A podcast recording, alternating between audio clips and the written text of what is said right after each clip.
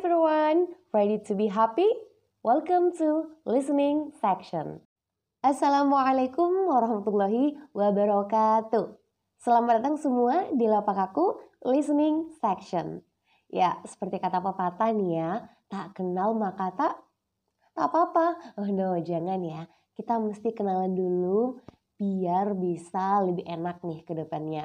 Kenalin nama aku Nidia dan saat ini aku juga lagi mengelola salah satu channel YouTube kecil-kecilan namanya Ekopedia. Ya, kalau kalian dengar bisa langsung dibayangin kali ya.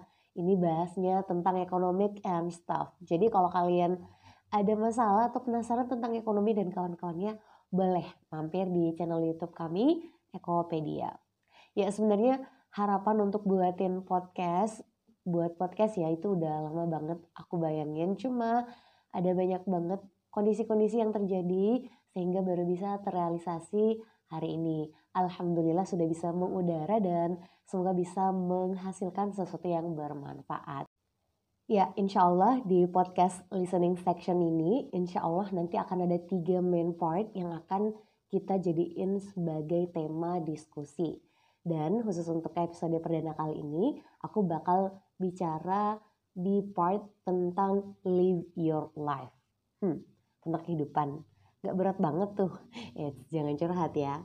Tapi biasanya kan kalau kita ngomongin kehidupan bukannya beban hidup banyak banget ya. Oke, bercanda, kita kembali fokus. Ya, ya saat ini kan kita udah masuk bulan Syawal ya. Bulan lalu baru aja kita merayakan salah satu bulan terbaik dalam Islam ya. Kita memasuki bulan Ramadan. Dan itu adalah bulan yang kalau aku bilang adalah bulan yang cocok banget menjadi gerakan baik secara berjamaah. Kalian setuju nggak kalau Ramadan itu kayak menjadi ya itu membuat orang baik secara berjamaah dan nggak malu-malu lagi untuk melakukan kebaikan ya? Sangat mudah kita temukan orang-orang sedekah di luar sana.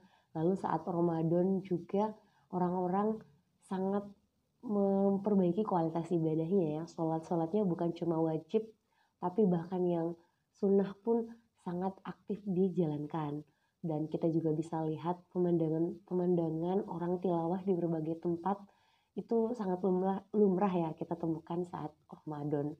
Bahkan kalau pengalaman aku kemarin pas lagi buru-buru takjil untuk buka puasa, kan ada tuh biasanya satu lokasi yang emang fokus untuk jualan takjil. Aku ada nemu salah satu mamang yang lagi nunggu customer kan untuk belanja. Dia mengisi waktunya teman-teman itu dengan tilawah masya Allah. Itu bukankah suatu pemandangan yang menenangkan hati banget gak sih?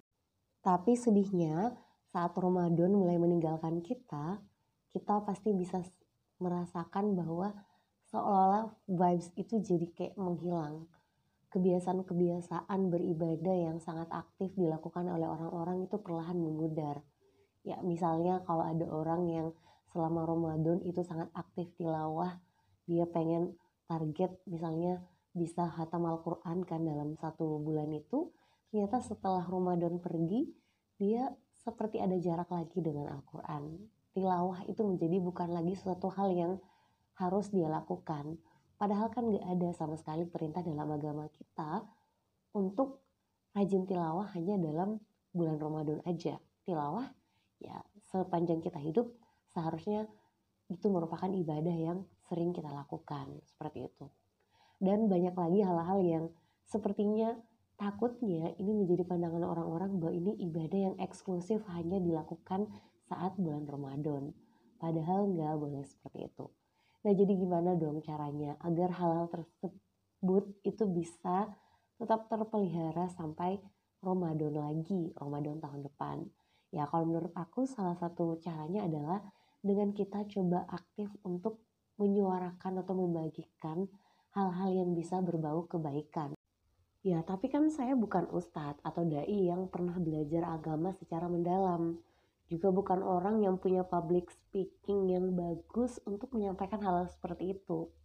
Ya istilahnya bisa dibilang gak ada bahan lah yang bisa kita tampilkan kalau mesti perform di panggung kebaikan pokoknya nanti mikirnya kayak gini aja lah ujung-ujungnya tugas kayak gitu udahlah kasih ke ahlinya aja Kalau saya yang penting udah tahu dan mencoba untuk mengaplikasikannya dalam kehidupan sehari-hari.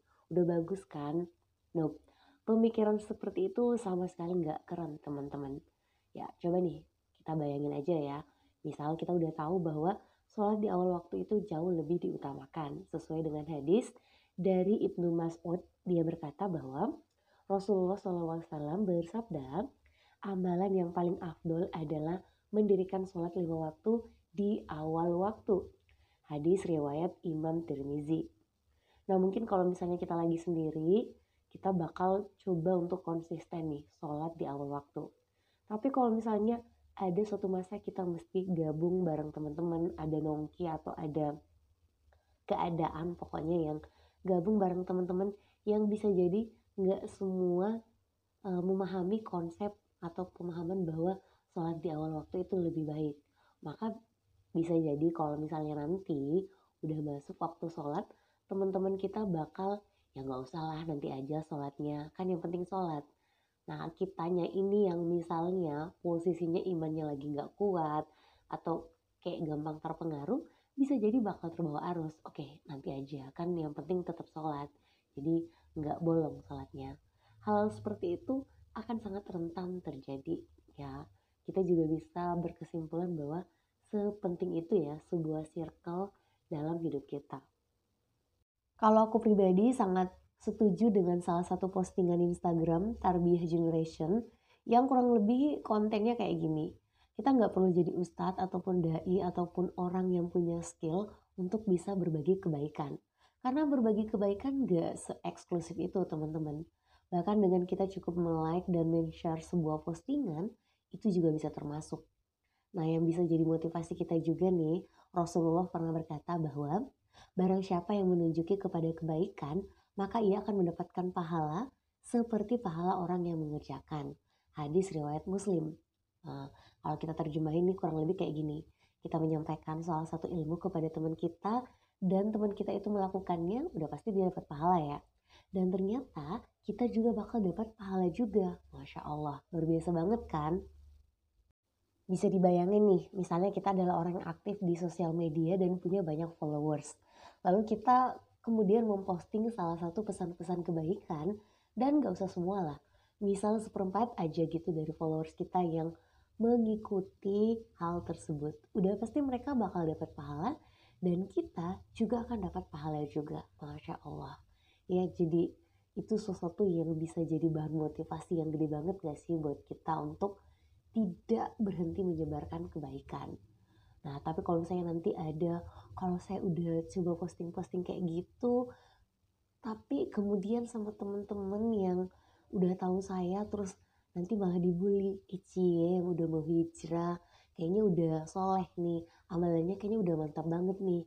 Padahal ternyata dalam real saya masih jauh banget. Nah gimana dong? Nanti bukannya jadi bumerang ya? Nah pemikiran-pemikiran seperti itu sangat tidak boleh terlintas di pemikiran kita. Itu godaan syaitan, teman-teman. Ingat ya, janji syaitan saat diusir dari diusir Allah dari surga, mereka akan terus mengganggu kita dan mencoba menjerumuskan kita sampai nanti kiamat. Jadi hal, hal seperti itu tidak boleh kalian pedulikan lagi. Tetap fokus untuk berbagi kebaikan dan cukup berpikir seperti ini saja Hal seperti itu bisa jadi bahan kita untuk muhasabah diri dan juga sebagai reminder untuk terus berbuat kebaikan.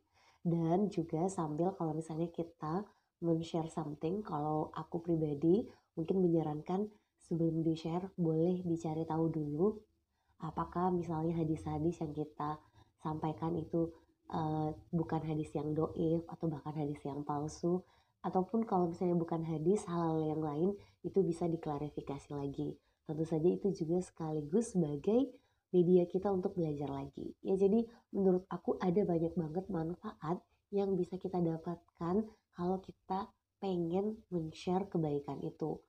Jangan pedulikan pada kalimat-kalimat negatif pikiran-pikiran yang gak faedah yang terlintas di pikiran kalian saat ingin men-share kebaikan. Karena share kebaikan nggak perlu timing yang seperti apa, nggak perlu kita menjadi orang yang seperti apa, karena kita punya hak dan bisa melakukan hal itu secara bersama-sama.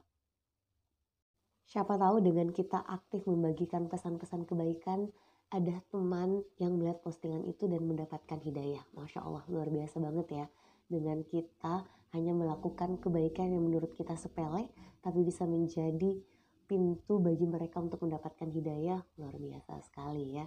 Jadi jangan berputus asa dan jangan malu-malu untuk bisa dan mau menyebarkan pesan-pesan positif, pesan-pesan kebaikan.